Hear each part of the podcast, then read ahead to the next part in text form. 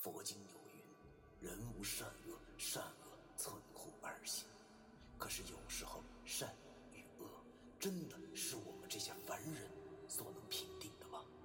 而什么是善与恶？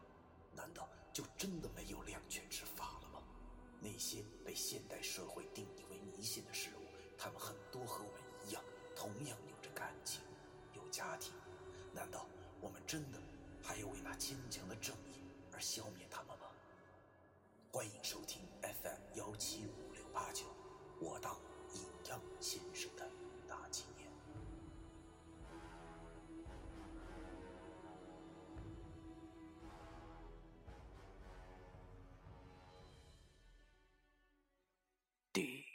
百一十六章，葬礼完毕。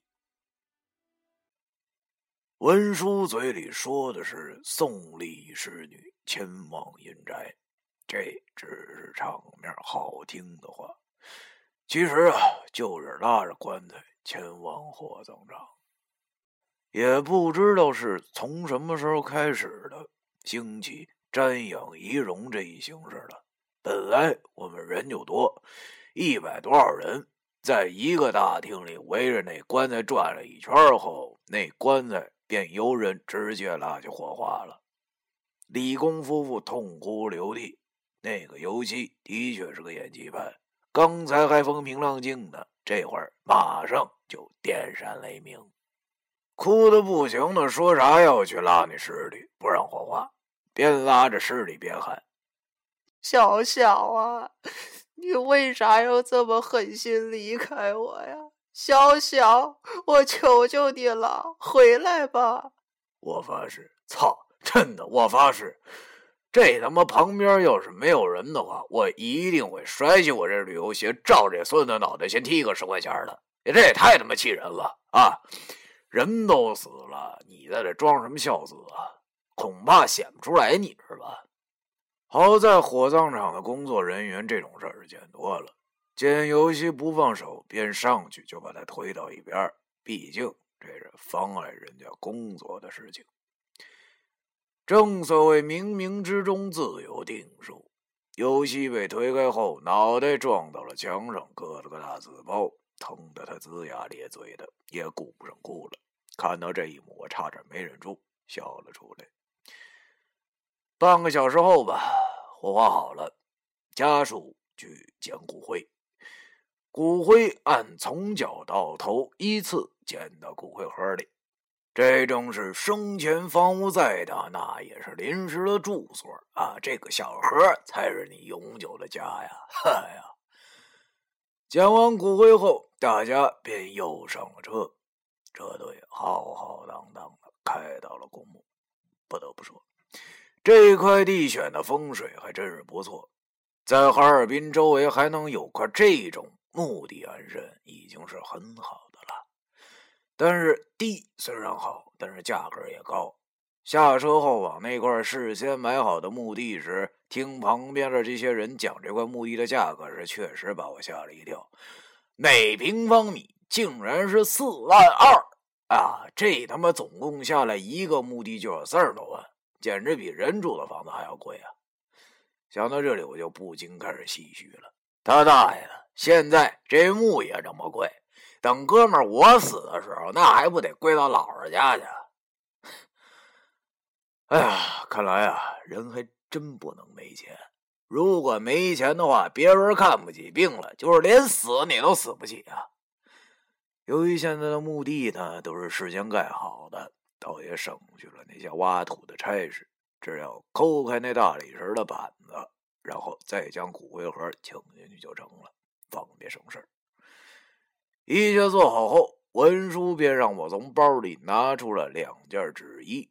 只见这老神棍对着众人饱含深情的说：“诸君，乙丑年三月初十，李氏女李小往生之日。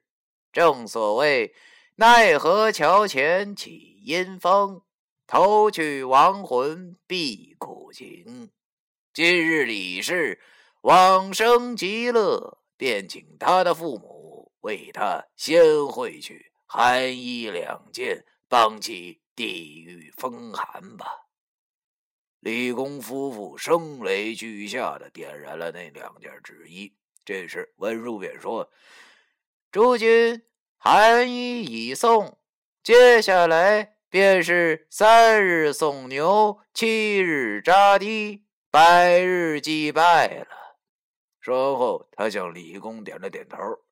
李公建议完毕，便对大家说：“诸君费心了，请先到酒店用餐吧。”一般人都知道，这是家属的感谢宴啊。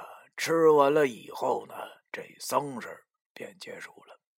于是三三两两的往墓地外走。我并没有着急离开，而是四处寻找着游戏的影子。不一会儿，让我在李公的身边发现了他。嘿，这孙子可真是会挑时间差啊！又到李公的身边，用手绢擦眼泪去了。我紧跟在他俩身后，等待着机会。但是这孙子就是跟牛皮膏一样，死缠着李公。眼见着要走出墓地了，我觉得不能再等了，必须主动出击。于是我就在他俩身后说了句：“嘿嘿，这不是游戏吗？”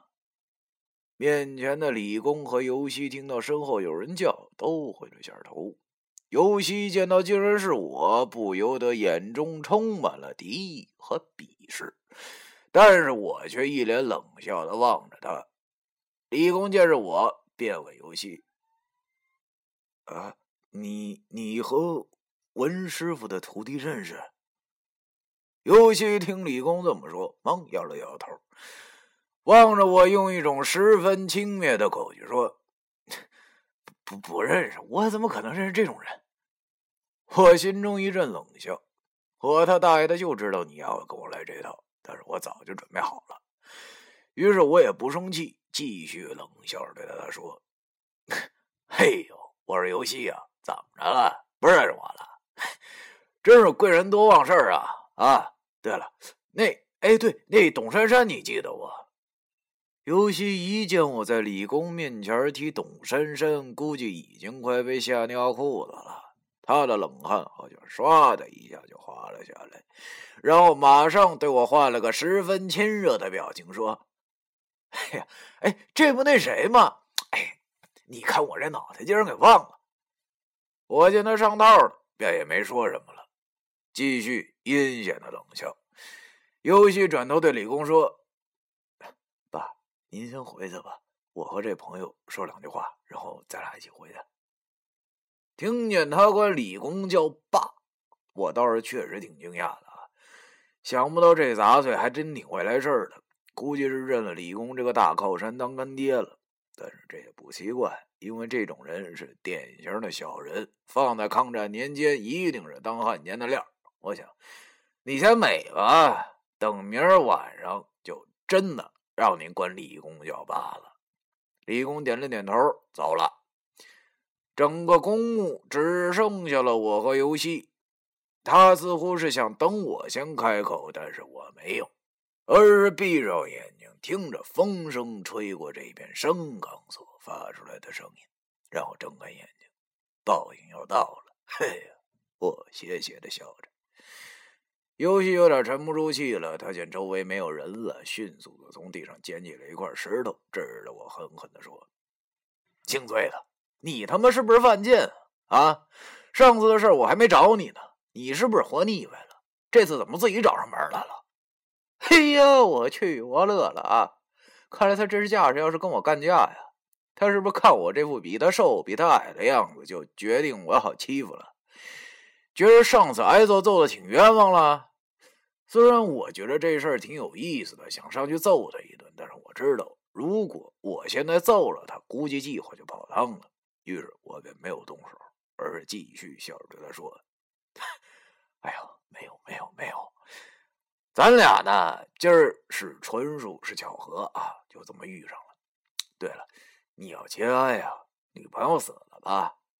回头我那什么，我给董珊珊打个电话，让她帮你煲点汤补补元气啊。你这么哭多费神呢。”他听我这么一说。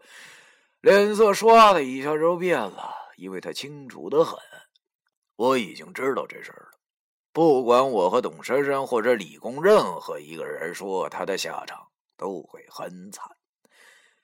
于是他警惕的问我：“你想怎么样？直说吧。”我见一切都在我的预料之中，便也不着急，先点着了根烟，然后深吸了一口，嬉皮笑脸的对他说：“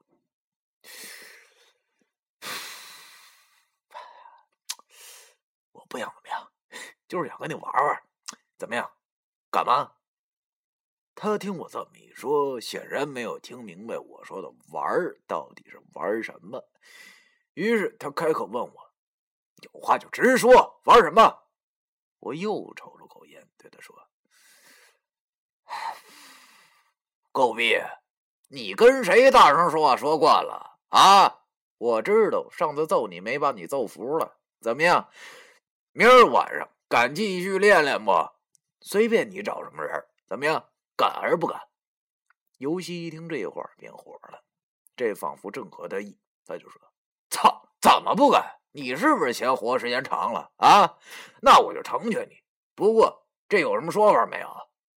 我笑了，看来他还真不傻啊。于是我跟他说：“ 当然有啊。这么着，如果呢，我把你打服了，你就自动离开董珊珊，然后跪在地上帮我叫声崔爷。另外还要为我做件事，你看怎么样？”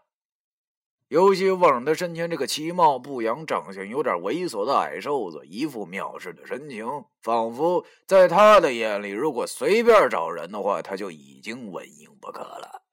于是他说：“成啊，可是如果我把你给打趴下了呢？”我笑了，哎呀，深吸了一口烟后，对他说：“ 如果你把大爷我给打服了，我就帮你保守这个秘密。”哦，对了，还有啊，我指了指自己的左手，我把左手给你，你看怎么样？尤其听我这么一说，估计他心中一定会得意的，因为在他的眼中，上次完全是因为老易的关心，他才吃了亏。如果这次花钱请社会上的人的话，估计把我打个半死不活的不在话下。毕竟在他的眼里，钱才是万能的，我没他钱多，自然就没他厉害。于是他冷冷的对我说：“成啊，那一言为定，明儿晚上咱们哪儿见啊？”我望着他这副胜券在握的表情，心中不禁冷笑道：“ 这无知的人类啊！” 于是我对他说：“江北子那边清静，往大学城那条公路一直走到头，我在那边郊外等你，记住。”谁不来，谁那就是孙子。另外，如果你不来的话，你应该知道后果啊！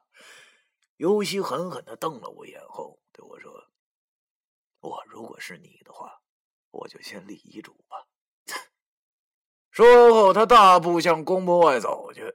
他走了之后，我给文书打了个电话，跟他说我不去吃了，明天想请假。文书答应了。挂断了电话后，我竟然有些期待明天了。这是种什么感觉？我还真有些不清楚。我只知道，我所做的一切都无愧于心便是了。这种败类，如果不给他点教训的话，后患无穷啊！我深吸了口烟，然后把烟头扔到了地上，用鞋在烟头上使劲的捻了捻。头也不回的走出了这古墓。第一百一十六章完。